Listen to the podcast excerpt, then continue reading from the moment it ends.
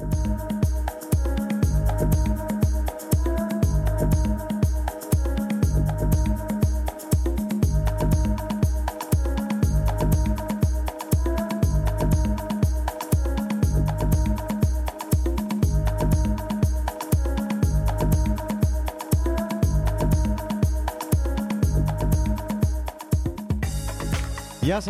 σας. Σε άλλο ένα επεισόδιο Hotspot, το έκτος σειρά. Είμαι ο Πάνος, μαζί μου είναι ο Τάσος και ο Γιώργος. Και το σημερινό επεισόδιο θα μολοπολιθεί από την Google, από το event της Google.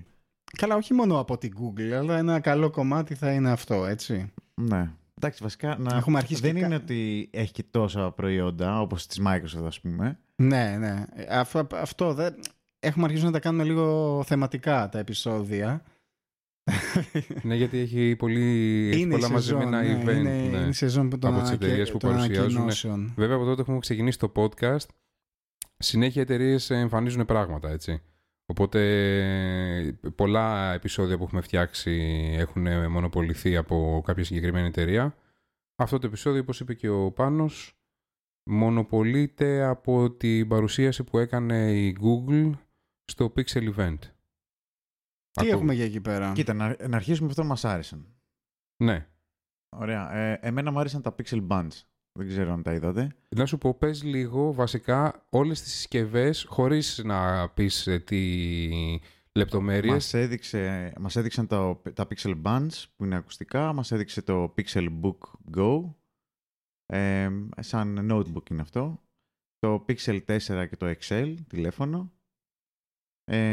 Μας έδειξαν τα Nest devices που είναι Wi-Fi routers και επεκτάσεις Wi-Fi, όπως και κάποιος personal assistant. Οκ. Okay. Άρα ουσιαστικά κινητό, laptop, ακουστικά, Wi-Fi device και κάποιον assistant. Ναι, σωστά. Και το Stadia. Ναι, και τα Stadia. Όχι, είπαν και πολλά για τα Stadia. Ναι. Ωραία. Από πού θέλετε να ξεκινήσουμε? Ωραία. Πάμε στα Bands. Πάμε στα Bands που σου αρέσανε. Ναι. Έχουν ακολουθήσει αυτό το μοτίβο. Μετά την Apple, οφείλω να το πω. Πρέπει να είναι της μόδας τώρα αυτό με τα ακουστικά. Αυτό το design, έτσι, το έχουν πάρει όλες οι εταιρείες πλέον. Αυτό που είπε ο Τάσος βασικά. Έχει γίνει πλέον και αυτό ένα αξεσουάρ. Και πιστεύω ότι είναι Πιστεύω ότι είναι από αυτά τα trend, ρε παιδί μου, που ξαφνικά βγαίνει ένα. Είναι low cost, άρα low risk σε τέτοιες περιπτώσεις. Όπου αρχίζει βγαίνει και σε μια πενταετία το πολύ θα λέμε πώς τα φοράγαμε αυτά τα πράγματα. Ξέρεις, θα γίνει εντελώς outdate αυτή η τεχνολογία. Εντάξει, πιστεύω. Ναι, σε 5 χρόνια όντως μπορεί. Όχι, αλλά θα είναι από τα άσχημα, δεν θα είναι από αυτά που λες ότι πέρασε και αυτή η τεχνολογία. Θα λες πω, κοίτα εδώ τι βάζαμε. Εντάξει, όχι, εμένα μου αρέσουν τα. Δεν ξέρω. Έχει τύπου ακουστικά, τέλος πάντων, ψήρες. Είναι το κλασικό design όπως είναι τα AirPods. Κάτσε, σ' αρέσουν όχι τη μορφή που έχουν τώρα, γιατί γενικότερα αυτά που δείχνουν οι εταιρείες είναι λίγο ογκώδεις σαν συσκευές. Και λόγω όπως μπαταρίας. Είναι τα AirPods. Δηλαδή, δεν είμαι ο τύπος θα φορέσω τα ακουστικά και θα πάω στο μετρό με τα in-ear ακουστικά, ας πούμε. Ναι. Θέλω τις ψήρες μου, ας πούμε, ή να πάω στο γυμναστήριο ή οτιδήποτε. Ναι. Με διευκολύνουν και μιλάω και πολύ στο κινητό και το Bluetooth με διευκολύνουν. Στο γυμναστήριο, δηλαδή... ρε φίλε, τα φοβάμαι γενικότερα γιατί υδρώνεις και δεν ξέρω, μου κάνει λίγο αηδία να έχω τα ακουστικά. Εντάξει, όλα αυτά είναι waterproof πάντως, sweatproof να το πούμε καλύτερα. Oilproof. Oilproof. Waxproof, ρε. Ναι, αλλά εντάξει, ξέρω εγώ, υδρώνεις, βγαίνουν, κρίνει το σώμα σου ό,τι μπορεί να φανταστείς τώρα, κρίνει. Τα συγκεκριμένα βέβαια δεν μας έχουν πει τεχνικά χαρακτηριστικά. Ξέρουμε ότι έχουν πάνω κάποιον τον Google Assistant, ξέρουμε ότι μεταφράζει γλώσσες, όπως είδαμε και την προηγούμενη φορά με τα ακουστικά που είχαμε παρουσιάσει. Θα μεταφράζει γλώσσες, γιατί ακόμα δεν έχουν βγει στον αέρα, οπότε δεν ξέρουμε πώς θα το κάνει ακριβώς. Με ενδιαφέρει να δω πώς θα το κάνει ακριβώς αυτό, γιατί της Microsoft λειτουργεί εδώ και αρκετό καιρό. Θέλω να δω την υλοποίηση της Google. Ναι, μιλάει για 12 ώρες αυτονομία, 24 μέσα συσκευή του, στον enclosure. Όχι 12. Όχι 12. 5 ώρες τα earbuds. 5 ώρες, ναι. Θυμάσαι το laptop, το notebook. Ναι. 5 ώρες είναι για να ακούς τραγούδια, ας πούμε. Που ουσιαστικά δεν σου βγάζει ούτε μία πέρα τηλαντική πτήση. 24, τελικά. Ναι, έχεις δίκιο, φίλε. Μια Αμερική να πας. Ναι, οπουδήποτε. Με κάτι που να είναι παραπάνω από 5 ώρες. Ανέφεραν στο event ότι έχει Bluetooth και πιάνει αρκετά μακριά, ξέρω. Αυτό. Bluetooth 4. Ναι, εννοώ γιατί το αναφέρουν. Θέλω να πω, αφού έχει Bluetooth, πιάνει τόσο όσο πιάνει το Bluetooth. Υπάρχει καλύτερη και χειρότερη υλοποίηση του Bluetooth, ας πούμε. Θεωρώ ότι ρε παιδί μου θέλουν να δώσουν βάση ότι χρησιμοποίησαν το τελευταίο πρωτόκολλο, μάλλον την τελευταία version Bluetooth, για να πούνε ότι. Να πούνε στον κόσμο που υποθέτω ότι δεν γνωρίζει ποια είναι τα technical specs του Bluetooth του τελευταίου και να τους εξηγήσουν ότι πιάνουν μεγάλη απόσταση. Είπανε δηλαδή ότι μέχρι 3 δωμάτια. Μπορείς να έχεις καθαρό ήχο ή ένα στάδιο football για το δικό τους παναμερικάνικο στάδιο. Απόσταση όταν είσαι χωρίς περιορισμούς, χωρίς εμπόδια από τείχους. Εντάξει, ίσως να θέλουν να κάνουν κάτι ότι με την... ότι και καλά δεν είναι Wi-Fi. Εγώ να πω ότι άμα δεν έχεις να πεις πολλά πράγματα, αργίζεις και επινοείς. Δηλαδή η Microsoft είχε να πει για gestures, είχε να πει για πολλά πράγματα. Τώρα έπρεπε και αυτοί να πούνε κάτι, είπανε ότι έχει μεγάλη απόσταση. Να σου πω όμως κάτι. Τέτοια χρώματα η Microsoft που την κανακεύεις δεν έχει. Και η αλήθεια είναι, θα παραδεχτώ, ότι αντιλαμβάνομαι ότι χρειαζόντουσαν επιφάνεια στα earbuds της Microsoft λόγω των gestures για να μπορείς να κάνεις πολλά πράγματα, ρε παιδί μου, αλλά θεωρώ ότι είναι μεγάλα. Να. Της Microsoft. Παρόλο που είναι τεχνολογικά πάρα πολύ μπροστά, σαν θεωρώ ότι είναι τα καλύτερα earpads αυτή τη στιγμή που υπάρχουν στην αγορά, παρόλα τα 240-250 ευρώ που σου κάνουν, σαν εμφάνιση δεν είναι τόσο πετυχημένα λόγω του μεγέθους. Βέβαια τα Google Pixel Buds τέλος πάντων τοποθετούνται πιο κάτω σε οικονομικό μέγεθος, είναι στα $180 και θα κυκλοφορήσουν του χρόνου. Τα χρώματα όμως δεν... Άρα μέχρι του χρόνου δεν ξέρεις τι μπορεί να ακούσεις. Δεν έχουμε πει. Α, τα χρώματα, για πες. Clear white. Oh, so orange. Quite mint. Ναι. Και almost black. Almost black. Αυτό είναι καινούριο χρώμα. Γι' αυτό σου λέω έκατσα εκεί και σου λέω δεν έχεις πει, ας πούμε. Τέτοια χρώματα δεν έχει. Πόσο πιο hipster είναι... Πιο ωραίο είναι στο book το χρώμα που έχουν βάλει, στο pixel, το not pink. Not pink. Ναι, δηλαδή πόσο πιο. Εντάξει, αφού ξέρετε ότι η Google τώρα με αυτά τα πράγματα ασχολείται, είναι μέσα στο mentality της αντίθετα με την Apple, που της αρέσουν κυρίως τα χρύσο-λευκό αντικείμενα. Της Google της αρέσει το χρώμα και όλα τα προϊόντα της θα έχουν χρώμα, κάτι το οποίο να ξέρετε εμένα μου αρέσει. Δηλαδή στα devices μου αρέσει το χρώμα. Αυτά γενικότερα. Πρέπει να είναι τα O-Mint στη φωτογραφία. Ναι, αυτά πρέπει να είναι. Όχι τα O-Mint. White mint. Τι ήταν, το clear blue, το clear white, όχι. Το also orange, όχι. Almost black, όχι. Ναι, τα mint είναι. White mint. Ναι. Ωραίο πάντως, σε μέγεθος πολύ ωραίο.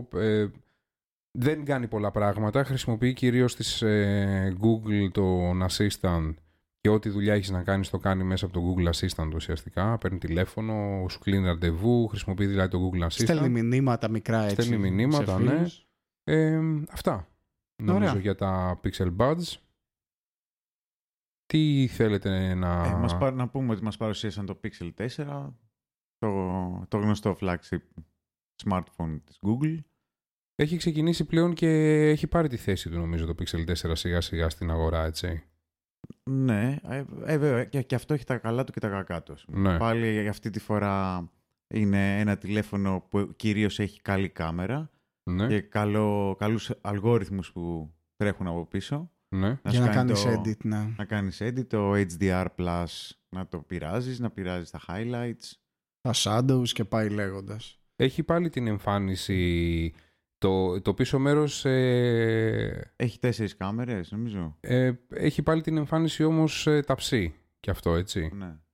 Έχει δηλαδή ένα κομμάτι το οποίο είναι έξω από το τηλέφωνο, δηλαδή βγαίνει πιο έξω από το τηλέφωνο, όπως και του iPhone, και έχει σε ένα τετράγωνο στη γωνία μαζεμένες όλες τις κάμερες του κινητού. 3 κάμερες. 3 κάμερες. Οι κάμερες φαίνονται όντως να είναι πολύ, πολύ δυνατές. Σε σχέση με τον ανταγωνισμό. Ναι. Εμένα αυτό που με πειράζει είναι η μπαταρία του. Να πούμε λίγο τα τεχνικά του χαρακτηριστικά και να φτάσουμε στην μπαταρία. Ναι. Μάλλον να αρχίσουμε από την μπαταρία. Είναι στα 2.800. Ωπα ρε φίλε, πολύ μικρή μπαταρία. Είναι πολύ μικρή μπαταρία. Έχει 2 κατηγορίες για storage, 64 και 128. Ναι. Το RAM από ό,τι φαίνεται είναι flat στα 6 GB. ναι. Snapdragon 855, ναι. Ανάλυση παίζει σε Full HD+, ναι. Είναι 5,7 inches, θα τρέχει Android 10 και το βάρος του είναι 168 γραμμάρια.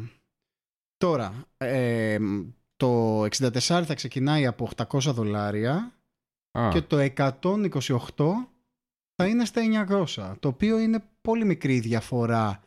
Ουσιαστικά αγοράζεις μνήμη από ό,τι κατάλαβα. Δεν είναι φτηνά. 64 για ένα εκατοστάρι. Δεν είναι φτηνό κινητό. Ότι δεν έχει και διάφορα άλλα καλούδια πάνω, όπως fingerprint sensor, headphone jack, το πέταξε και Google. Δεν είναι flagship δηλαδή. Θα είναι πολύ καλό τηλέφωνο. Είναι, ναι. Είναι flagship για την Google, γιατί είναι το μοναδικό device που έχουν σαν κινητό ουσιαστικά. Ναι, εντάξει, δεν είναι κάτι wow για κανένα λόγο. Όχι. Και είμαι πολύ περίεργος και με την μπαταρία. Δεν ξέρω, είναι τόσο καλό optimize το οποίο μπορούν να χρησιμοποιούν 2,8. Έχει τρεις κάμερες, μία 16, μία 12 και μία 8. Εγώ θα πω ότι είναι πολύ μικρές οι κάμερες. Αντίθετα με σένα που είπες ότι έχει σοβαρές κάμερες. Όχι, όχι, για την τιμή θεωρείται ότι σαν πακέτο, ναι, έχει πολύ καλό αποτέλεσμα φωτογραφίες και βίντεο. Οκ, ίσως το σοφτουερικό κομμάτι του να είναι πάρα πολύ καλό, να έχουν δουλέψει πολύ δηλαδή το κομμάτι του software. Ναι, μπορεί να μην είναι ο φακός, ρε παιδί μου, καλά, όχι ότι έκανε και φακός. Γιατί το P30 Pro, ξέρω εγώ, και άλλες συσκευές έχουν πολύ μεγαλύτερες κάμερες. Εντάξει, δεν ξέρω αν μπορούν να συναγωνιστούν σε αυτό τις ασιατικές εταιρείες. 4K κανονικά, 120 frames per second, καλή απόδοση για την κάμερα. Γενικότερα πώς σας φαίνεται σαν τηλέφωνο? Έχει χρώματα που αρέσουν και στον Τάσο και αρέσουν και σε μένα. Το χρώμα αυτό μου αρέσει. Αυτό το λευκό, μαύρο και πορτοκαλί λεπτομεριούλες είναι, ναι, πολύ ωραίο. Αυτό το mint πάλι το χρώμα. Ναι, δεν ξέρω αν είναι mint, αλλά λευκό το βλέπω. Αλλά μία Έλληνο είναι ωραίο, δίνει ένα χαρακτήρα. Αλλά ναι, και εμένα δεν τρελαίνομαι. Δηλαδή δεν θα δίνα 8 κατοστάρικα για να πάρω αυτό το κινητό. Θα μπορούσα να πάρω κάτι πολύ καλύτερο. Ναι. Έχουν δουλέψει πάρα πολύ, λέει, με το Google Assistant και το κινητό. Έχει αρκετά motion senses από ό,τι βλέπω. Δεν έχει κάτι άλλο να μας πει αυτό. Ούτε ότι... fingerprint έχει σκάνερ. Sensor. Ναι, ρε παιδί μου, αυτό το... Ναι. Που σκανάρει τα δάχτυλα. Ναι, okay. Νομίζω ότι θέλει ακόμα δουλειά η Google στο κινητό, έτσι δεν είναι? Σε σχέση με τον ανταγωνισμό, δηλαδή Samsung, Apple, απλά Huawei... εγώ πιστεύω ότι είναι αυτό που είχαμε πει, ότι βάζει ένα product για να μπει στην αγορά. Ναι, ναι, ναι, έτσι. Έχει το καλύτερο λειτουργικό, ναι, και δεν έχει ας πούμε συσκευή. Ναι. Γιατί να μην μπει και αυτή στην αγορά. Δηλαδή θα έπαιρνα της Microsoft, ας πούμε, πώς να το πω. Όχι, ναι, όχι ψέματα, δεν θα έπαιρνα το Foldable, γιατί Foldable δεν θα ήθελα να χρησιμοποιήσω. Θα έπαιρνα τέλος πάντων ένα Huawei. Ή θα έπαιρνα ένα OnePlus. Ακόμα. Δεν θα έπαιρνα ένα Google Pixel. Ωραία. Θέλετε να πούμε για το laptop? Για το Pixel Book Go. Το Book. Ναι. Το Book, ναι. Mini laptop δεν είναι? Ναι, εντάξει, τρέχει το λειτουργικό της Google. Ναι, οκ. Okay. Οπότε είναι περιορισμένο λίγο. Είναι Chromebook βασικά. Ναι. Στην εμφάνιση πάντως μου θυμίζει Apple device. Να καταλάβω MacBook. Κάτι λίγο με τα Chromebook. Sorry, σε διακόπτω. Τα Chromebook χρησιμοποιούν applications mobile. Ουσιαστικά χρησιμοποιεί τα extension του browser. Δηλαδή ο Chrome μπαίνει στο store του Chrome, ναι, και το κατεβάζει από εκεί. Αυτό είναι. Okay. Δεν έχει executables, ας πούμε. Ναι. Νομίζω ότι στα λεφτά αυτά, γιατί κάνει περίπου γύρω στα 750, πόσο είχε πει πώς είχαν πει στην παρουσίαση, κάπου εκεί, γύρω στα 6,90, 7, κάπου εκεί, δεν βρίσκω κάποιο λόγο, ρε φίλε, να πάρεις Chromebook. Δηλαδή, γιατί να μην πάρεις ένα Surface, ναι, και ας τη Microsoft, ναι, σαν εταιρεία, ρε παιδί μου, αντικειμενικά τώρα. Αλλά έχεις επιλογές πλέον. Ναι, γιατί όχι να μην πάρεις Surface, γιατί να μην πάρεις ένα Windows Operating System, τέλος πάντων. Να μην πάρεις, ξέρω εγώ, ένα Hewlett Packard, γιατί να μην πάρεις ένα Acer, γιατί να μην πάρεις ένα... Windows-based. $6.50 by the way, ναι. Με $6.50 δολάρια. Γιατί να μην πάρεις ένα τέτοιο λειτουργικό που έχεις τόσες πολλές λειτουργικότητες που μπορείς να έχεις επάνω και να δώσεις αυτά τα λεφτά και να πάρεις ένα Chromebook? Γιατί αγαπάς την Google όπως ο κόσμος αγαπάει την Apple. Εντάξει, συμφωνώ σε αυτό. Ή τέλος πάντων γιατί θέλεις να σερφάρεις μόνο, ξέρω εγώ, κάτι τέτοιο, δεν ξέρω. Δεν βρίσκω δηλαδή τη χρησιμότητα για το Pixel Book ακόμα. Οκ. Στα γρήγορα μπορούμε να πούμε ότι ανακοίνωσαν την ημερομηνία που θα έχουμε το Stadia. Σημαντικό. Κάτι έγινε και με το... βγήκαν και κάποια leaks σχετικά με το controller. Ναι, ότι δεν το είδαν ακόμα να είναι ασύρματο. Ναι. Είναι λίγο απίστευτο 19 αυτό. 19 Νοεμβρίου βγαίνει το Stadia, $130. Το starting bundle, Το Stadia θα με ενδιέφερε, είναι η αλήθεια. Σας λέω την αμαρτία μου. Παρόλο Xbox fan και PlayStation fan. $130 starting bundle. Το παίρνεις δηλαδή $130 και σου δίνει και νομίζω ή 4 μήνες. Δεν θυμάμαι, σου έδινε και ένα χρονικό περιθώριο ή 3 μήνες τέλος πάντων. Subscription. Μπράβο. Ντόρο subscription. Είναι ενδιαφέρον. Το Stadia το περιμένω, είναι η αλήθεια, με ανυπομονησία να δω τι θα γίνει. Ωραία, θέλετε να μιλήσουμε λίγο τώρα και για τους assistant, που εκεί θέλω να μίλα για τους assistant και θα κάνω μια ερώτηση. Αλέξα. Όχι την Αλέξα. Δεν μας ακούει από εδώ. Μας ακούει από εδώ η Αλέξα. Θα κάνω μια ερώτηση και σε εσάς να μου πείτε λίγο την άποψή σας, γιατί το σκέφτομαι. Παρουσίασε τέλος πάντων το Google Nest Mini, μια μικρότερη εκδοχή του Google Assistant που έχει ήδη. Είναι βελτιωμένος, έχει καλύτερο ήχο, χωρίς να περιγράφει κάτι άλλο συγκλονιστικό, ας πούμε, συσκευή, το μέγεθος. Ναι.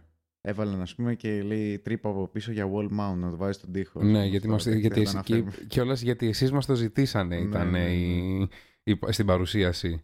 Και η μαζί, τέλος πάντων, με όλη την οικογένεια των Nest, έβγαλε και το Nest Wi-Fi, που σου δίνει 25% καλύτερη κάλυψη στο σπίτι, στο Wi-Fi. Mm-hmm. Μπορεί να το χρησιμοποιήσει και για alarm, να ακούει αν χτυπάει smoke detector, για βγει ο σκύλος σου και διάφορα τέτοια. Mm-hmm. Και που έβαλαν και ένα subscription που πάει μαζί με αυτά. Ναι, γύρω στα $6 το μήνα. Έχει δύο, έχει 6 και 12 μου φαίνεται. Ναι, $6 είναι το απλό και $12 έχει, σου κρατάει και video history και κάτι τέτοια που δεν θυμάμαι τώρα πώς. Fun fact. Ναι. Το fabric που έχει φτιαχτεί το Nest. Ναι. Αυτό εκεί πέρα το χρωματιστό. Ναι. Είναι φτιαγμένο από 100% recycled plastic bottle. Εντάξει, δεν περίμενα τίποτα λιγότερο από την Google, να ξέρεις. Είναι ευαισθητοποιημένη σε αυτά τα πράγματα και μπράβο της, γιατί δίνει ένα πολύ ωραίο μήνυμα. Πόσα θα παράγει. Γιατί δίνει ένα πολύ ωραίο μήνυμα και στις άλλες εταιρείες να πάνε προς ανακυκλώσιμα προϊόντα γενικότερα. Μ' αρέσει που έχει χρώματα. Το ξαναλέω πάλι, δηλαδή και το Nest μ' αρέσει που έχει πάλι τα ίδια χρώματα, το Orange, το Almost Black, αυτά που είπες προηγουμένως, το Ice Blue και τα λοιπά, και το Mint. Δεν ξέρω αν είναι τα ίδια χρώματα. Ακολουθεί την ίδια χρωματολογία σε όλα τα προϊόντα. Αυτό που μ' άρεσε πάρα πολύ που δεν είπαμε στο Chromebook ήταν ότι έχουν βγάλει μια πολύ ωραία βάση στο κάτω μέρος του κινητού, το οποίο έχει αυτή τη κυματομορφή, ένα ωραίο grip τέλος πάντων, για να μπορεί να πιάνεις και να στηρίζεται και σταθερά το λάπτοπ σε λίγες επιφάνειες. Ωραία, να ξαναγυρίσουμε στο άλλο. Στο Nest. Αυτό που θέλω να ρωτήσω... Η τιμή του είναι στα $50. Η τιμή του είναι στα $50. Για το Nest Mini λέμε. Ναι, για το Nest Mini. Οκ. $50 είναι πολύ καλή τιμή. Καλή τιμή. Μια χαρά είναι. Και είναι όσο κάνει για personal assistant δεν είναι ούτε $20 γενικά. Ναι, είναι δεν ξέρω ποια είναι η ερώτησή σου για τις assistant. Είναι κάνει όσο και το Amazon, όσο και η Alexa. Αυτό που θέλω να ρωτήσω εγώ είναι το εξής, ρε παιδί μου. Εγώ πολύ καιρό έχω την Alexa. Την έχω, ξέρω εγώ, 2,5 χρόνια, 3 περίπου. Έχετε βγει, είστε πλέον σχέση σας είναι σαν άλλο. Ναι, πλέον η σχέση μας είναι κανονικά, έχει επισημοποιηθεί. Γυρνά το σπίτι που ήσουν, ναι, κανονικά γυρνάω πίσω, μου γκρινιάζει. Έχουμε τις στιγμές μας, ρε παιδί μου, που μου μιλάμε καλά, περνάμε τέλεια. Έχουμε άλλες που τις μιλάω και δεν με ακούει, με γράφει. Αλέξα, πώς είναι καιρός να μην σε νοιάζει. Ναι, που τις λέω άνοιξε τα φώτα και δεν κάνει τίποτα, ή τις λέω, ξέρω εγώ, άνοιξε σαλόνι και ανοίγει την κρεβατοκάμαρα. Όχι, είναι μια χαρά η Αλέξα, δεν έχω κανένα παράπονο. Αυτό που θέλω να ρωτήσω είναι το εξής. Θα αλλάζατε την Amazon, την Alexa με το Google Nested? Αν σε έχει ακούσει τώρα, την έχεις κάτσει. Όχι, έχει κλειστεί η πόρτα, μην ανησυχείς. Πραγματικά δεν μπορώ να το απαντήσω αυτήν την ερώτηση, γιατί δεν θα βάζω ούτε το ένα ούτε το άλλο. Ρε παιδί μου, πρέπει να αγοράσω δηλαδή άρα και ένα Google Nest. Πρέπει να τα φτιάξω μια γκόμενα. Είδαμε τα χαΐρια μου και που τα φτιάξαμε γκόμενα. Λοιπόν, το Google Nest νομίζω ότι... Εντάξει, θα το έπαιρνα για να το δοκιμάσω. Ξέρεις τι σκέφτομαι, να σου πω τι σκέφτομαι. Ήμουν από τους ανθρώπους ο οποίους πάντα πίστευα ότι είναι ωραία να έχεις κάποιες συσκευές από την ίδια εταιρεία, γιατί αυτό το unification, μπράβο, το οποίο δημιουργείται, είναι πάρα πολύ καλό. Εφόσον έχω πάρει πλέον απόφαση, μετά που η Microsoft σταμάτησε να έχει λειτουργικό, να ακολουθήσω την Google ως εταιρεία που έχει λειτουργικό στα κινητά, σκέφτομαι μήπως θα έπρεπε να, αντί για Alexa, να έχω... Τάσο, την έχεις δει που την έχει την Alexa? Όχι, δεν την έχω δει. Ξέρεις γιατί? Είναι, πάει και την τίνει με φορεματάκια και τέτοια. Γι' αυτό δεν μας την δείχνει. Της μιλάω το βράδυ. Πες μου, την έχει δίπλα σε κανένα καναπέ και τη χαϊδεύει και ξαπλώνει μαζί και βλέπουν ταινία. Της έχω βάλει κραγιόν, ρε. Δεν έχεις δει? Της έχω βάλει κραγιόν. Λοιπόν, και θα την πούλαγες, ρε Γιώργο? Όχι, αλλά θα ήθελα να πάρω και το Nest για να δω ουσιαστικά ποια είναι η διαφορά. Γιατί είναι 50 ευρώ, ρε φίλε, εντάξει, κάθε λεφτά. Από το διαζύγιο θα αρχίσει να κάνουμε battle. Όλο το Google μέσα, χαμός θα γίνει. Θα κάνουμε battle μεταξύ τους. Λοιπόν, ωραία, μιλήσαμε για την προσωπική μου ζωή αρκετά στο podcast. Λοιπόν, αυτά νομίζω είχε να πει κάτι άλλο. Όχι, νομίζω τα καλύψαμε. Ωραία, νομίζω και εγώ ότι καλύψαμε όλο το κομμάτι. Εντάξει, να κάνουμε ένα review, να πούμε γενικότερα ότι δεν εντυπωσιαστήκαμε από το event της Google, από το Pixel Event της Google. Δεν είχε κάτι επαναστατικό, ρε παιδί μου, δεν είχε κάτι super wow όπως είχε η Microsoft, ξέρω εγώ που. Όχι, το μόνο πρόσθετο τελείως καινούριο πράγμα είναι τα bands που έβγαλε. Είναι τα bands, τα οποία εντάξει την υποχρεώσανε νομίζω και οι ανταγωνιστές της να τα βγάλει. Λοιπόν, πάμε τώρα σε κάτι πιο ελαφρύ, πάμε λίγο σε gaming, αλλά gaming σε φάση old school. Θα αρχίσουμε να πούμε τώρα τα top 3 sold games, ξέρεις, τα καλύτερα, τα πιο πολλά που έχουν πουλήσει από το 1990. Όχι. 89. Όχι, δεν θα το πάμε χρόνο-χρόνο. Θα το πάμε 90, 95, 2000, 2005, 2010, 15 και 19. Και να πούμε τα top 3 ποια ήτανε. Ωραία, θα πούμε ότι το συγκεκριμένο στατιστικό αφορά για πωλήσεις σε PC και κονσόλα. Χωρίς mobile συσκευές. Χωρίς mobile συσκευές. Λοιπόν, ξεκινάμε με το 1990, όπου το πρώτο παιχνίδι είναι θα το πάρω από την τρίτη θέση. Όπου στην τρίτη θέση, θα το πάρω ανάποδο, βρισκόταν το Tetris. Στη δεύτερη θέση το Super Mario 3 και στην πρώτη θέση το Frogger. Ωραία, για να καταλάβει λίγο ο κόσμος, το Tetris το 90 είχε περίπου γύρω στις 6 εκατομμύρια πωλήσεις. Και το Frogger που είναι πρώτο είχε γύρω στις 8 εκατομμύρια πωλήσεις, έτσι. Πάμε τώρα το 1995, όπου στην τρίτη θέση βλέπουμε το Frogger να έχει πέσει. Με 12 εκατομμύρια πωλήσεις. Ναι. Στη δεύτερη θέση το New Super Mario Land με 13 εκατομμύρια πωλήσεις, το οποίο ήταν καινούριο entry από το 90 μου φαίνεται, που ήταν το Super Mario... το απλό, έτσι, δεν ήταν το 3. Και στην πρώτη θέση έχει ανέβει με 21 εκατομμύρια πωλήσεις το Tetris, όπου εντάξει είναι λογικό εν μέρη, γιατί εντάξει είναι πολύ γνωστό, έχει γίνει τότε. Τώρα, το Tetris το παίζεις παντού, το παίζεις και στην καφετιέρας, θέλω να πω, έχει άπειρες συσκευές. Ναι, είχε όμως πρόσεξε, είχε το 90 είχε 7 εκατομμύρια. Το 95 είχε φτάσει τα 20 εκατομμύρια, έτσι. Ναι, πάρα πολύ μεγάλο τέτοιο, σε μια πενταετία. Πάμε τώρα να πηδήξουμε άλλα 5 χρόνια μπροστά και να πάμε στο 2000. Το 2000 βλέπουμε, κρατάει τη θέση του το Frogger, ναι, στην τρίτη θέση. Στη δεύτερη θέση το New Super Mario Land έχει φύγει, αλλά έχει μπει ένα άλλο Super Mario στη θέση του, με 15 εκατομμύρια πωλήσεις. Το Frogger είναι πάλι με 15.400, ενώ το Super Mario είναι με 15.600. Και στην πρώτη θέση συνεχίζει να μεγαλώνει το Tetris με 32 εκατομμύρια πωλήσεις. Δηλαδή έχει ανέβει άλλα 10 εκατομμύρια, έτσι. Έχει ξεφύγει το Tetris. Ναι. Και είναι λογικό, γιατί υπάρχει σε πάρα πολλές συσκευές και ποιος δεν το ξέρει, δηλαδή από τη μάνα σου, τον πατέρα σου, τη γιαγιά σου. Ένας καινούριος, ας πούμε, ένα παιδάκι που τώρα θα παίζει, θα παίξει τέτοιο. Θα το ξέρει. Συνεχίζουμε τώρα, 2005. Φανταστείτε τώρα τι έχει γίνει. Μιλάμε για 2005. 2005 που έχουν μπει παιχνίδια τώρα τύπου Sims, San Andreas και τέτοια, έτσι. Ναι, αρχίζουν και βγαίνουν mainstream παιχνίδια και με AAA titles. Βλέπουμε ότι στην τρίτη θέση πλέον το Frogger μας έχει αφήσει. Μας έχει αφήσει, δεν το βλέπουμε και πουθενά μου φαίνεται. Όχι, εντάξει, στην τέταρτη έχει πάει. Αλλά στην τρίτη θέση έχει πάρει με 22 εκατομμύρια πωλήσεις το Pokémon. Το οποίο ανέβηκε εκεί σε ένα quarter, έτσι. Ναι. Ανέβηκε, ναι, μέσα σε μερικούς μήνες είχε ανέβει στην τρίτη θέση στις πωλήσεις.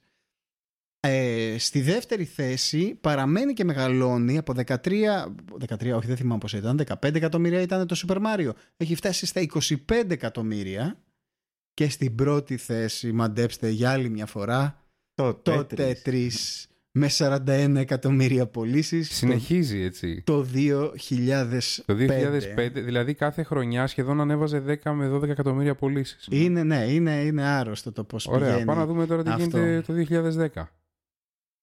Και εκεί πέρα που, όπως ήταν το 2005, είχαμε πει Pokémon, Super Mario και Tetris. Μία από τα ίδια. Το 2010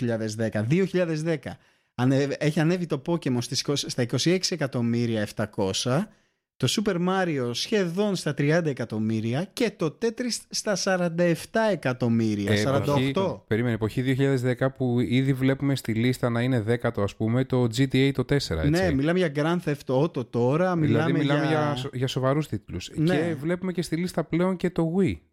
Και το Wii, ναι, το Wii Play. Το οποίο παίζει στην πέμπτη θέση, όπου έχει γενικά, το Wii Play έχει πολύ μεγάλο κοινό γενικά. Και τέταρτο βλέπω ότι είναι και το San Andreas με 26 εκατομμύρια, έτσι, πολύ κοντά στο Pokemon. Εγώ από αυτή τη λίστα το μόνο που δεν ξέρω, παιδιά, είναι το Duck Hunt. Ποιος το έπαιζε αυτό? Το Duck Hunt είναι αυτό με το περίστροφο, ρε, δεν θυμάσαι? Σκότωνες πάπιες. Ναι, αυτό που σκότωνες πάπιες παλιά. Λοιπόν, ωραία, πάμε να δούμε τι γίνεται τώρα το 2015. Πάμε 2015, όπου τα πράγματα αλλάζουν δραματικά για, δηλαδή, για κάποιους τίτλους. Έχουμε στην πρώτη θέση το Minecraft με 110 εκατομμύρια, δηλαδή το Tetris είναι στα 54 εκατομμύρια, μιλάμε για τα διπλάσια. Ναι. Και ξεπετάχτηκε από το πουθενά. Ναι. Το GTA το 5 στο δεύτερο με 57 εκατομμύρια. Το Wii Fit συνεχίζει σταθερά, έτσι, υπάρχει ακόμα, είναι στην τέταρτη θέση. Βλέπουμε τίτλους όπως μετά το Diablo, Mario Kart, GTA San Andreas και βλέπουμε και το, από εδώ και πέρα και το Call of Duty. Βλέπουμε το Skyrim στην τελευταία σειρά. Το Tetris βέβαια, παρόλο που είναι 2015, συνεχίζει και είναι το τρίτο παιχνίδι, έτσι. Ναι, αλλά η είσοδος του Minecraft με 110 εκατομμύρια πωλήσεις το 2015 είναι εντυπωσιακή. Το οποίο έγινε μέσα σε... Λίγους μήνες. Εμφανίστηκε από το πουθενά και έκανε 110 πωλήσεις. Γιατί ουσιαστικά το 2013 ήταν περίπου στα ίδια με το Tetris, γύρω στα 50 εκατομμύρια. Εντάξει, και μέσα σε 2 χρόνια έκανε 50 εκατομμύρια πωλήσεις. Ναι, ρε φίλε. Πολύ χοντρό. Είναι απίστευτα αυτά τα νούμερα. Και πάμε να δούμε τώρα και το σήμερα. Το σήμερα μιλάμε για το 2019. Όπου στην τρίτη θέση βρίσκεται το PUBG με 105 εκατομμύρια πωλήσεις. Δεν το περίμενα το PUBG. Και εγώ, αλλά από ό,τι φαίνεται έχει κάνει πάρα πολλές πωλήσεις. Και το Tetris τέταρτη θέση, επειδή το λέγαμε. Συνεχίζει, έτσι, παραμένει στη λίστα. Ακριβώς. Εντάξει, η αλήθεια είναι ότι αυτά είναι. Να πούμε ότι όλα αυτά είναι που τα αγοράζεις, παιχνίδια που τα αγοράζεις. Άμα δεν ήταν, θα είχαμε δει εδώ πέρα League of Legends, Fortnite. Αυτά είναι free to play, δεν τα αγοράζεις, απλά τα κατεβάζεις. Θα είχαν περάσει πολύ πιθανόν να είχαν περάσει και το Minecraft αυτοί οι τίτλοι. Σίγουρα βασικά θα είχαν περάσει το Minecraft. Στη δεύτερη θέση συνεχίζει να είναι το GTA 5 και στην πρώτη θέση με 112 εκατομμύρια και στην πρώτη θέση, εντάξει, πλέον δεν το κουνάει πιστεύω τίποτα από αυτή τη λίστα, ναι, το Minecraft με 81 εκατομμύρια παραπάνω από το προηγούμενο, με σύνολο 181.800 εκατομμύρια 181 πωλήσεις. Εκατομμύρια πωλήσεις, έτσι. Άρα αυτά είναι τα ενδιαφέρον. Είναι πολύ ενδιαφέρον να το δείτε αυτό. Είναι και λίγο trend αυτό τον καιρό που δείχνει, ας πούμε, πώς περνάνε τα trends μέσα στα χρόνια. Πάνω να σε ρωτήσω κάτι. Παρακαλώ. Είδα σωστά στο store της Apple να πουλάει Xbox Wireless Controller? Ναι. Έβαλε η Apple στο store της προϊόν της Microsoft και το πουλάει σαν controller για δικό της. Έχουμε δει και άλλα προϊόντα της Microsoft να τα δίνει η Apple, όπως είναι το Office, ας πούμε. Σωστό. Αυτό βέβαια γιατί η Microsoft αποφάσισε να βγάλει Office το οποίο να είναι συμβατό με το λειτουργικό της. Αλλά από εκεί και πέρα Νομίζω ότι κατάλαβε ότι τα Xbox controllers είναι πολύ ωραία controllers. Βέβαια, δεν θα την είχα για τέτοιο. Δηλαδή, θα την είχα να πήγαινε σε κάποια πιο ουδέτερη εταιρεία, ρε παιδί μου. Τι να σου πω, ξέρω εγώ, Razer. Να λέγε πουλάω Razer. Δεν την είχα να πουλήσει η Microsoft. Μπράβο τους. Τι θα πουλάγε Sony, ας πούμε. Όχι, ρε παιδί μου. Ναι, Logitech, ξέρω εγώ. Μια άλλη εταιρεία. Και αντικειμενικά τα controller του Xbox είναι από τα καλύτερα controller που έχουν βγει. Εγώ το ξέρω. Και από ό,τι φαίνεται το ξέρουν και αυτοί. Το έχουν καταλάβει. Αλλά ωραία, πολύ ενδιαφέρον. Και ο λόγος ο οποίος το πουλάνε είναι βασικά για να παίξουν οι χρήστες της το Apple Arcade, έτσι. Το Apple Arcade ουσιαστικά την gaming streaming υπηρεσία την οποία έχει βγάλει η Apple. Μάλιστα. Πάρα πολύ ωραία. Και μιας και είμαστε στο κομμάτι της Apple και μιας και ουσιαστικά έχει ένα embedded browser περιηγητή μέσα στο λειτουργικό της, άκουσα πολύ καλά λόγια για το Safari. Α, είναι το ένα λεπτό για την Apple τώρα. Κάτι εξήγησε λίγο στον κόσμο. Κάτι λέει έγινε με μια κινέζικη εταιρεία. Θες να το... Πάρ' το καλύτερα ιστορικά. Ξέρουμε ότι ο browser της Apple έστελνε δεδομένα στη Google για πολλά χρόνια. Ναι, για phishing λέει, για να μπορούν για να βλέπουν ποια είναι τα site και να μπορούν να βοηθάνε τα fraud. Μπράβο, για να βοηθάνε τους χρήστες. Και έλεγε ότι στέλνω data στη Google. Δεν το έλεγε, το ανακαλύψαμε. Έβαλε όμως, λέει, τώρα μέσα στο Safari, ανακαλύψανε οι χρήστες μέσα στο μενού ότι υπάρχει μια επιλογή η οποία εκεί που έλεγε όχι μόνο, γιατί το φανερώσανε αυτό, send information to Google για phishing και fraud κτλ. Εμφανίστηκε τσουπ και μια άλλη εταιρεία την οποία δεν την ξέρουμε. Ναι, δεν την ξέρουμε γιατί βρισκόμαστε στο δυτικό πολιτισμό. Ναι. Άμα ήμασταν στην Ασία ή ήμασταν λίγο στα business, ναι, δεν υπάρχει περίπτωση να μην την ξέρεις αυτή την εταιρεία. Μιλάμε για ένα giant και μιλάμε για την Tencent. Okay. Η Tencent, ρε παιδί μου, έχει ποιες εταιρείες? Άμα σου πω τώρα, ας πούμε, το League of Legends πηγαίνει της Tencent. Α, γι' αυτό πετάχτηκες και ένιωσες προσβεβλημένος. Όχι, ρε παιδί, και εγώ η αλήθεια είναι ότι δεν την ήξερα, αλλά η αλήθεια είναι ότι μετά το. Έχει πάρα πολλές εταιρείες. Είναι holding εταιρεία αυτή. Ναι. Είναι holding και δεν μπορείς να φανταστείς. Έχει, ας πούμε, τη Microsoft της Κίνας. Α, γιατί έτσι όπως το πες, ήταν σαν να έχει τη Microsoft σαν. Έχει το distribution της Microsoft, των Windows σε όλη την Κίνα. Και να φανταστείς ότι αποφάσισε ότι θα τρέχουν τα Windows και θα έχουν μέσα αυτά τα προγράμματα, γιατί το είπαμε εμείς σε όλη την Κίνα. Α, οκ. Okay. Είναι κολοσσός. Το θέμα είναι ότι οι χρήστες της Ευρώπης και της Αμερικής δεν την ξέραν την εταιρεία. Νιώσανε λίγο περίεργα όταν είδαν. Βασικά με το που ακούσαν Κίνα. Πιστεύω ότι ήταν παγός. Στην Ευρώπη δεν νομίζω ότι είχαν πρόβλημα. Στην Αμερική σίγουρα είχαν πρόβλημα. Και γκρινιάξανε. Βγήκε πολύ Υπήρξε μεγάλη γκρινιά στο ίντερνετ. Ότι γιατί στέλνουμε τα προσωπικά μας δεδομένα στην Tencent και ποια είναι η Tencent.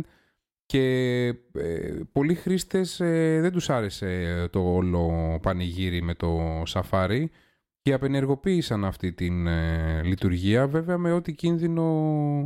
Δεν πιστεύω, εγώ πιστεύω θα είναι κάποια συμφωνία που θα είχαν. Δεν μπορεί να γίνει phishing. Τώρα μια εταιρεία. Όχι για phishing. Ήταν μια επιλογή μέσα στο Safari, ο οποίος έλεγε ότι για να μπορέσουμε να σας βοηθήσουμε στέλνουμε data από το browser σας σε αυτές τις εταιρείες για να βοηθήσετε αυτές τις εταιρείες να προστατέψουν ουσιαστικά τους browsers και να δούμε site τα οποία είναι κακόβουλα. Εντάξει, ναι, τώρα ο λόγος. Πάντως, ναι, από ό,τι φαίνεται δεν τους άρεσε. Ναι, ισχύει. Για να κλείσουμε το σημερινό επεισόδιο, να πάμε λίγο στις ταινίες και συγκεκριμένα στο Disney Plus, το οποίο έρχεται στις 12 Νοεμβρίου με 101 ταινίες launch την ίδια μέρα. Είναι πολύ μεγάλος αριθμός και είναι και τρελές οι ταινίες. Και είναι και τρελές ταινίες, και αυτό, πρόσεξε, δεν έχει να κάνει με τη βιντεοθήκη της Disney. Θα εμφανίσουν και όλη τη βιντεοθήκη της Disney, έτσι. Ναι, φαντάσου. Αυτό είναι απλά και καλά. Ωραία, πάρτε 12 τέτοιο, 110 ταινίες να έχετε να βλέπετε. Δηλαδή καινούρια και να αρχίσουμε τις γιορτές. Όλα αυτά, έτσι. Λοιπόν, κάποιες από τις ταινίες να πούμε τώρα. Ξεκινάμε με Star Wars, The Force Awakens, Frozen, Three Men and a Baby. Αυτές είναι οι παλιές, έτσι. Ναι, ναι, Three Musketeers, Swiss Family Robinson, Fantasia. Τα κλασικά. Και μετά έρχονται το live action spin-off που είναι του Star Wars. Σωστό. Το The Mandalorian, το οποίο λένε ότι θα είναι, εντάξει, πάρα πολύ καλό. Μακάρι να είναι πολύ καλό. Μακάρι να είναι πολύ καλό, το περιμένω πως και πώς. Υπάρχει ένα τέτοιο ένα θέμα. Έχει πολλά. Έχει φτιάξει σειρές και musical. Έχει φτιάξει καινούριο Frozen. Λέει ότι θα παρουσιάσει και καινούριο Frozen. Έχει το 2, ναι. Frozen 2. Ναι, X-Men. Γενικότερα δεν ξέρω. Θα είναι δύσκολα τα πράγματα για τους άλλους, να ξέρετε, έτσι. Δεν νομίζω τόσο πολύ. Η τιμή είναι 6,99 το μήνα. Ρε φίλε, έχει μεγάλους τίτλους. Για τα παιδιά, ρε, είναι το καλύτερο πράγμα που μπορείς να έχεις. Ναι. Αν είχες παιδί, δηλαδή, νομίζω ότι. Είδατε και τη μετοχή της Netflix, ακόμα δεν έχει επηρεαστεί, αντιθέτως ανεβαίνει. Όχι, έκανε ένα dip γενικά η μετοχή της στις ανακοινώσεις και έκανε ένα μεγάλο bump της Disney. Η Disney πήρε σε φάση, πόσο να σου πω, σχεδόν 20% μέσα σε λίγες μέρες στις ανακοινώσεις. Τώρα έχουν σταθεροποιηθεί. Η Netflix δεν έχω δει, αλήθεια είναι, αλλά μου φαίνεται ότι την επηρέασε λιγάκι. Κοίταξε, μόλις γίνει το launch στις 12 του μηνός, η Disney πρώτα απ' όλα θα πάρει πολύ μετοχή. Θα υπάρξει μια βήθηση του Netflix, λογικό είναι, γιατί βγαίνει ένας τεράστιος ανταγωνιστής. Δεν βγαίνει, ρε παιδί μου, το Amazon, ξέρω εγώ, βίντεο. Βγαίνει η Disney, που όταν έχεις τώρα όλη τη Marvel και έχεις και όλη αυτή τη βιντεοθήκη από πίσω με cartoons, με Pixar, με ό,τι μπορείς να φανταστείς, είναι ένας πολύ δυνατός αντίπαλος. Και λογικά θα αφαιρεθούν και από την ταινιοθήκη των άλλων αυτά τα αντίστοιχα. Έχει χάσει πλέον τον Netflix, πρώτα απ' όλα έχει χάσει. Φύγει. Όπου τα έχουν τραβήξει Netflix καιρό τα intellectual property. Έχει πάει DC πλέον, ρε. Η Netflix ό,τι έχει είναι DC. Ό,τι είναι, ναι, είναι DC πλέον. Προωθεί DC. Τα έχουν εξηλώσει. Ναι. Anyway, με ενδιαφέρει και θέλω να το δω εγώ. Και δηλαδή, εγώ θα τη δοκίμαζα πολύ εύκολα. Θα πάρω τον πρώτο μήνα, θα τον πάρω σίγουρα, που θα έχει προφανώς και ένα free month. Δηλαδή το free month θα τον πάρω. Δεν ξέρω, λογικά θα σε κλείνει σε κανένα συμβόλαιο χρόνου γι' αυτό. Το Netflix δεν σε κλείνει. Δεν σε κλείνει. Όχι. Όπως πηγαίνει, είναι. Ναι, κάθε μήνα. Μήνα-μήνα, και τώρα ειδικά δίνει και ένα μήνα δωρεάν. Είναι πάντα ωραίο. Δεν είναι το ένα μήνα, μου φαίνεται. Και εγώ νομίζω ότι πάνω το είναι το ένα μήνα. Anyway, είναι ωραίο πράγμα ο ανταγωνισμός πάντως στην ελεύθερη αγορά. Ωραίο πράγμα. Αυτά είναι τα νέα. Αν πάρει κάποιος Disney, γράψτε στα comment μας, στείλτε κανένα μήνυμα Disney Plus και πείτε μας πώς σας φάνηκε. Τώρα, εντάξει, έχει ακόμα μέρες. Βασικά, ναι, πότε είναι, Νοέμβριο. Στην Ελλάδα θα είναι Νοέμβριο που λέμε εμείς, να το πάρουμε. Δεν ξέρω. Που το έχουμε κλείσει. Όχι, νομίζω ότι στην Ελλάδα. Δεν θέλει κανένα περίεργο σύστημα. Νομίζω και θα θέλει λίγο χρονικό διάστημα ακόμα. Δεν νομίζω θα γίνει launch σε όλες τις χώρες παράλληλα. Αν και επειδή είναι streaming υπηρεσία, δεν βρίσκω κάποιο λόγο να μην γίνει και στην Ελλάδα launch παράλληλα. Θα γίνει, αλλά μετά. Βλέπω, το site τους ήδη υπάρχει στα ελληνικά, απλά δεν έχει καλή ένδειξη αυτό. Ναι, γιατί αν θυμάστε, το Netflix μέχρι να βάλει ελληνικούς υπότιτλους. Βρίσκει και ένα έτοιμο νομικό πλαίσιο τώρα η Disney, γιατί ήδη έχουν ξεκλειδωθεί υπηρεσίες Ευρώπη. Ναι. Είναι και το localization. Αυτό που είπες είναι πολύ σημαντικό. Είναι. Δεν ξεκινάς έτσι. Πρέπει για να εκπέμπεις σε μια αγορά πρέπει να έχεις τη γλώσσα. Πρώτα απ' όλα, ρε φίλε, σκέψου τα μικρά παιδιά. Εντάξει, δηλαδή, αν εσύ είχες ένα παιδί και θα ήθελες να πάρεις το Disney για ένα παιδί, πρέπει να έχει ελληνικούς υπότιτλους, δεν μπορεί να διαβάσει αγγλικά. Ναι, εντάξει, τα πιο πολλά Disney έχουν ήδη ελληνικούς υπότιτλους. Ναι, δεν είναι όπως το Netflix που πρέπει να σου βγάλει το Casa de Papel και στο. Και να σου πω και κάτι. Πώς το λένε. Μπορεί να έχουν και ήδη και τις μεταγλωτήσεις, να ξέρεις. Σωστά, μπορεί να έχει μάγκες, την επιλογή. Αυτό το κάνει ακόμα πιο δύσκολο στο back-end όμως. Ναι, αν είναι μάγκες, θα μπορούσαν να είχαν κάλλιστα και τις μεταγλωτήσεις. Ναι, σίγουρα θα το έχει. Απλά ναι. Anyway, η Disney είναι μεγάλη εταιρεία, θα κάνει grow, εγώ πιστεύω. Είναι τεράστια εταιρεία, τεράστια εταιρεία. Που, ναι, είναι πολύ καλή αρχή. Δηλαδή, ναι, άμα μου τα βάζες δίπλα, θα πήγαινα Disney. Εγώ δεν θα φεύγα από Netflix. Και εγώ παίζει να πήγαινα Disney. Θα κράταγα βέβαια και τα δύο, γιατί είναι 5 ευρώ βέβαια. Το είπα σε ένα φίλο, θυμάμαι, και μου λέει, ρε φίλε, 5 ευρώ εδώ, 5 ευρώ το Stadia, 5 ευρώ το Disney, είναι, 5 ευρώ το Amazon, 5 ευρώ η Microsoft. Κάποια στιγμή μου λέει θα έχουμε πάγια, μου λέει 120 ευρώ μόνο για τα digital media. Ναι, και έχει δίκιο σε αυτό. Αλλά είπαμε, γυρνάει σε pay to service το. Λοιπόν, αυτά τα νέα για το 6ο επεισόδιο. Ευχαριστούμε που μας ακούσατε. Και καλό σας βράδυ. Είστε επανειδήν.